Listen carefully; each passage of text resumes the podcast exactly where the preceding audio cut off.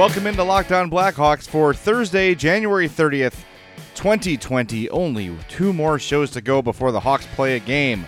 Oh my God. Thank God. Welcome in. Locked On Blackhawks, of course, is part of the Locked On Podcast Network, your team every day. And of course, while the Hawks are off, not a ton to talk about, but there's a few things we want to update. Got some good feedback on the podcast from yesterday, where I sort of asked the question what would you rather have happen? The Hawks make the playoffs and Jeremy Colliton and Stan Bowman retain their jobs, or the Hawks miss the playoffs and start fresh with a new staff. Got some feedback from some people on Twitter, on email, so I'll share some of those comments as well. Also, have an update from the Eddie Belfour story from Wednesday as well, or from Tuesday rather, uh, where he was arrested on Tuesday. He's got a little bit of a follow up there, so we'll get to that and a little bit more as we go on. First, want to tell you how to get in touch with the podcast. As always, make sure you rate, review, subscribe. Search for Locked On Blackhawks on whatever your podcast provider is. Tell a friend. That's always very helpful. Send us an email, lockedonblackhawks at gmail.com. You can follow the show on Twitter at LO underscore Blackhawks. Follow my personal account at jzawaski670. And of course, the Madhouse Chicago Hockey Podcast. New episode of that came out on Wednesday morning. So if you've not already checked that one out, please do. And if you haven't yet, make sure you subscribe, rate, review that one as well. It's all very helpful, and I appreciate it all very, very much. So, we are three days away from a Hawks game. Well, as of right now, we are, but when you'll be listening, it'll be two days away. And I'm just chomping at the bit to get back. It's like not only have they not played, there's been no news. Nothing's happening. They're not even practicing. It's just like the Blackhawks have ceased to exist for a little while, and there's no news, no nothing going on. So I was looking around Twitter today, as I always do, trying to find, you know, some some pieces of news, something to talk about. And our guy Ben Pope, who joined us a couple weeks ago to talk about the Hawks prospects, check out his Sun Times story today. He ran some Twitter polls on Wednesday asking Hawks fans some questions. So check them out. I'm not going to share them all. I don't want to spoil the, the, the concept. I don't want to spoil his work, but make sure you check it out. Ben Pope does a great job for the Sun Times. But one thing I wanted to share one of the questions he asked Do you support Jeremy Colliton as Blackhawks head coach? Yes. 49.4%. No. 50.6%. Now, I thought for sure there would be a big gap. I thought there'd be way more no's than yeses. Maybe not way more, but I would think in more like 60 40, 65 35, somewhere in that space. Okay? This is basically 50 50. Now, the next question he asked, and this is the last one I'll share because I don't want to spoil it again. Do you support Stan Bowman as Blackhawks general manager? 29.1% said yes, 70.9% said no. Now, there's still some time left to vote on these polls.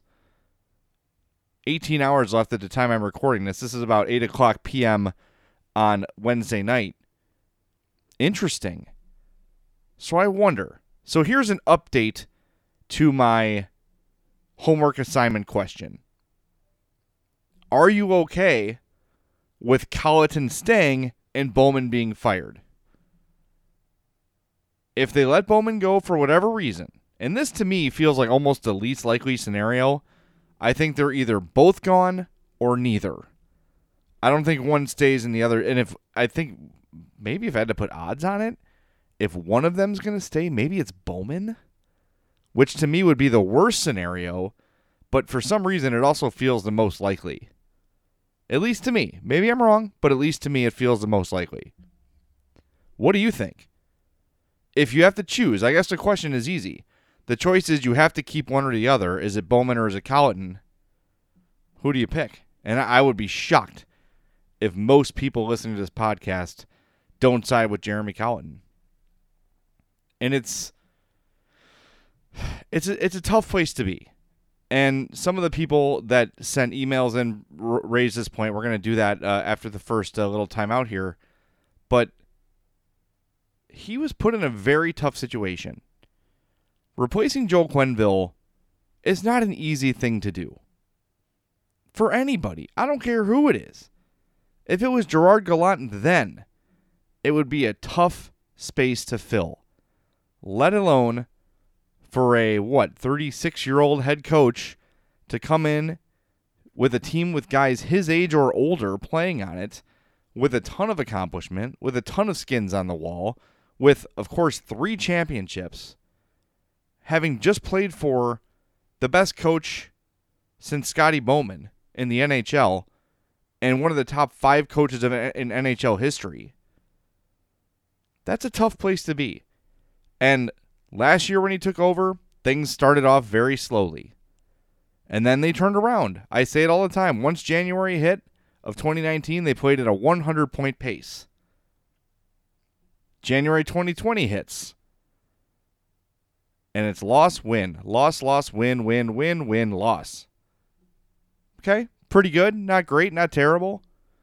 But they've won, you know, what, they're 12 and 6 over their last 18. That's pretty solid. So it's hard to really get, for me, a true feel of how good of a coach or how bad of a coach Jeremy Colliton is. It's very hard for me to get that figured out. I will say, he's done a good job at adapting, at making changes. And the other thing I'll give him credit for, and, and this is, I've done this for a while, but I think it needs to be said again. My biggest fear for him entering this season was that he would blindly be loyal to the veteran players. He has not done that. He's bench veteran players for younger players. He's given Dach and Boqvist adequate ice time, improving ice time all the time, better opportunities. And yeah, part of those opportunities have been because of injuries or whatever, but they've gotten their chances. They're both on a top power play unit. These are the things we wanted to see from Jeremy Colliton. Now he's got the team playing better despite all the injuries. And I'm not going to deny, yes, I wanted him gone in November.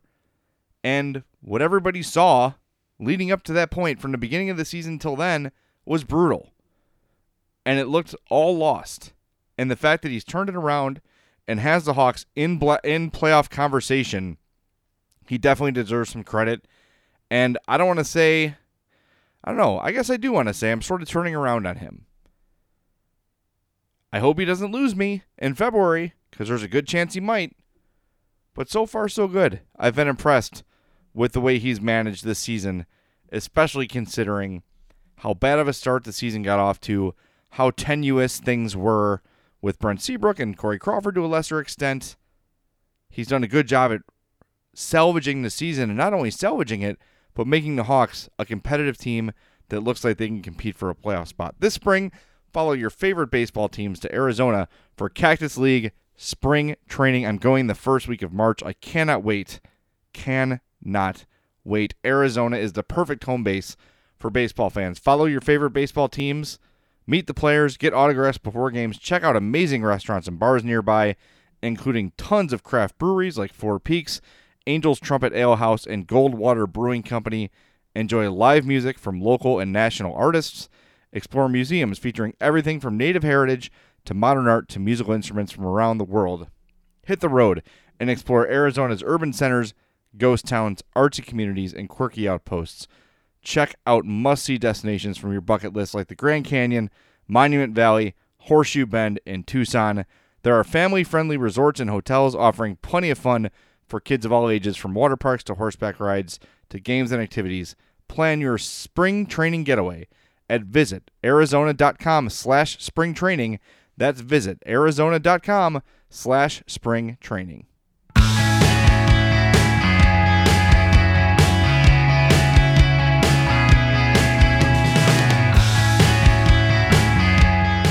It's Locked On Blackhawks, part of the Locked On Podcast Network, your team every day. My name is Jay Zawaski. Thank you so much for tuning in during this bye week for the Blackhawks. The league is playing, the Blackhawks are not. And I said it earlier this week, I'll say it again. The download numbers for the podcast this week have not gone down very much. I understand some people aren't tuning in to hear every little bit of Hawks thoughts I have every day, but damn, you guys have not really gone anywhere as the Hawks have not been playing. They haven't played in over a week. So thank you for sticking around. Thanks for checking out, out Locked On Blackhawks. And uh, all you that also checked out the Madhouse podcast from Wednesday, greatly appreciate that as well.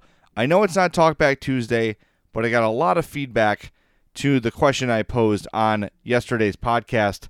Should you be rooting for a playoff spot or should you be rooting for sweeping organizational changes, meaning Colliton and or Bowman gone?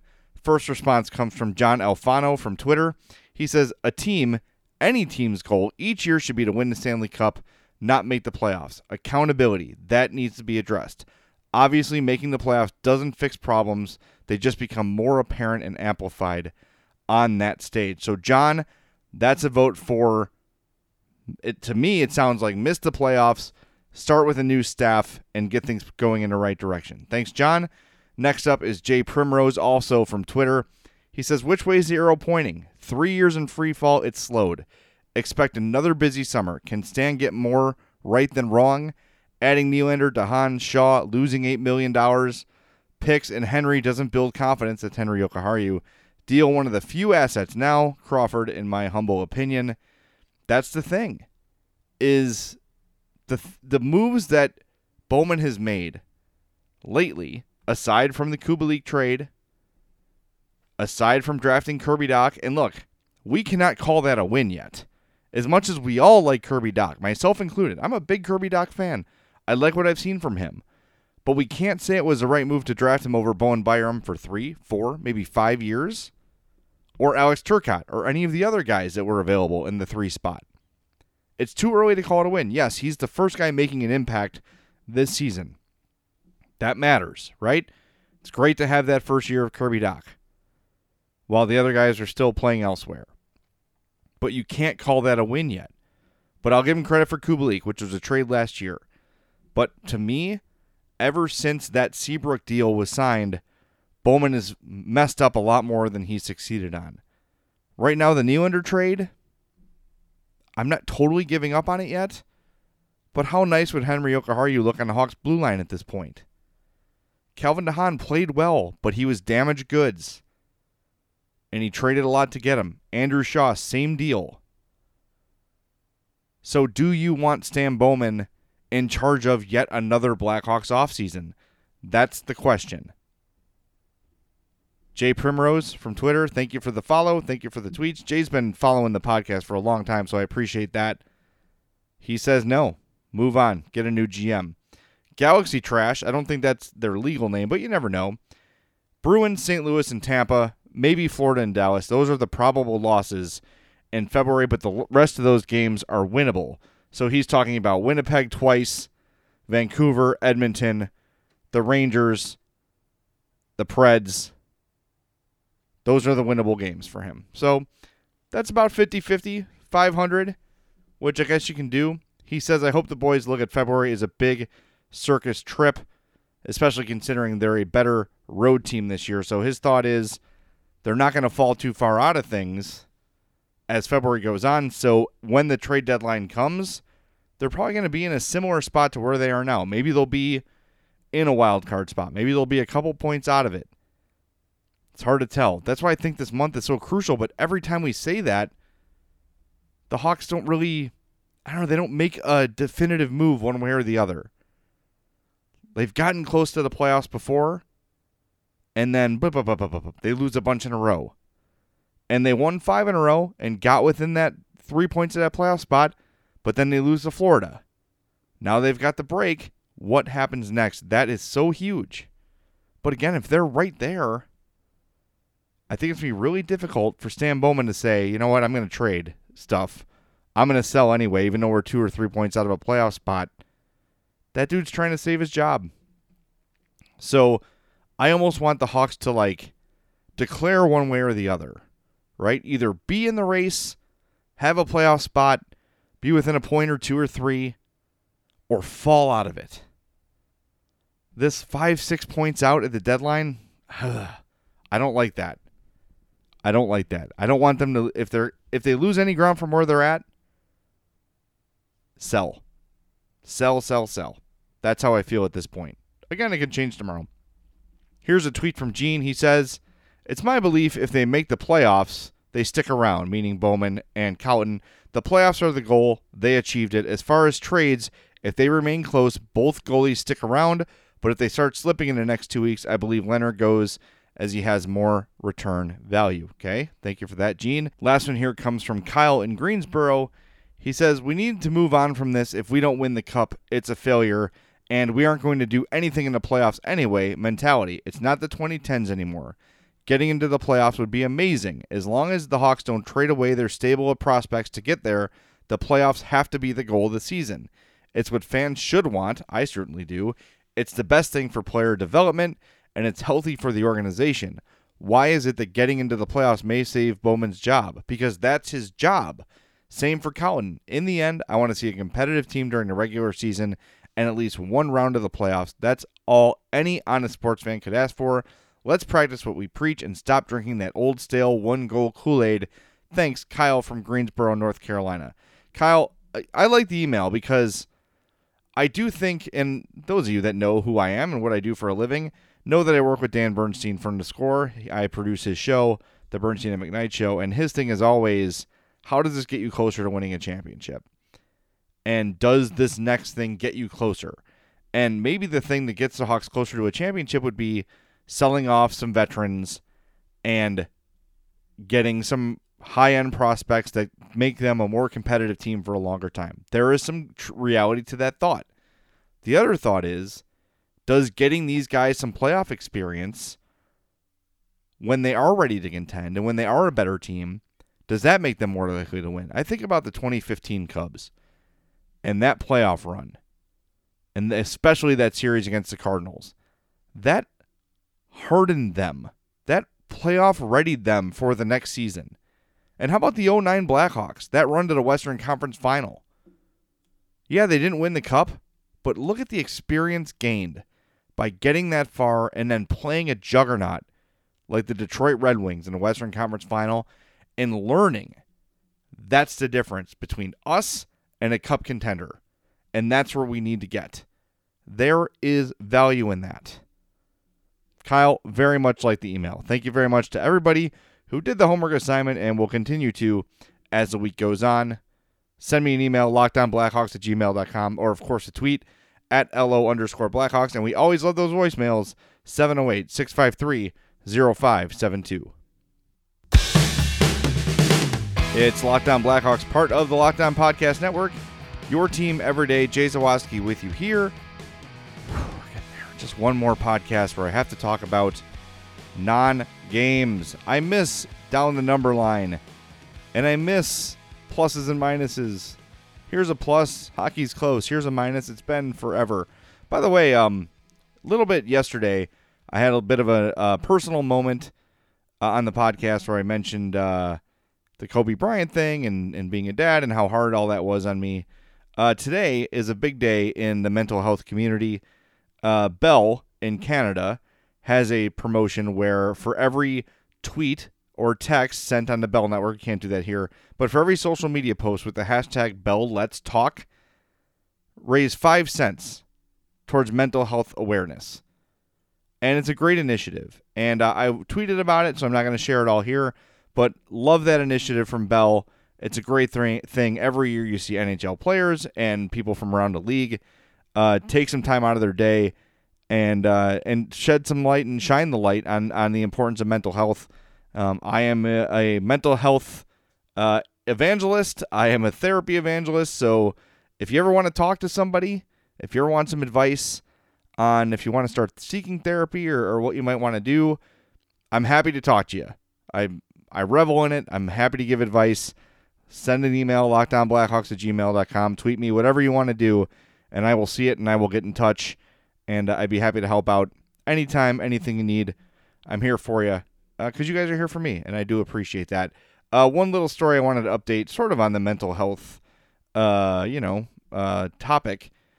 Told you yesterday about Eddie Belfour uh, getting arrested in Bowling Green, Kentucky.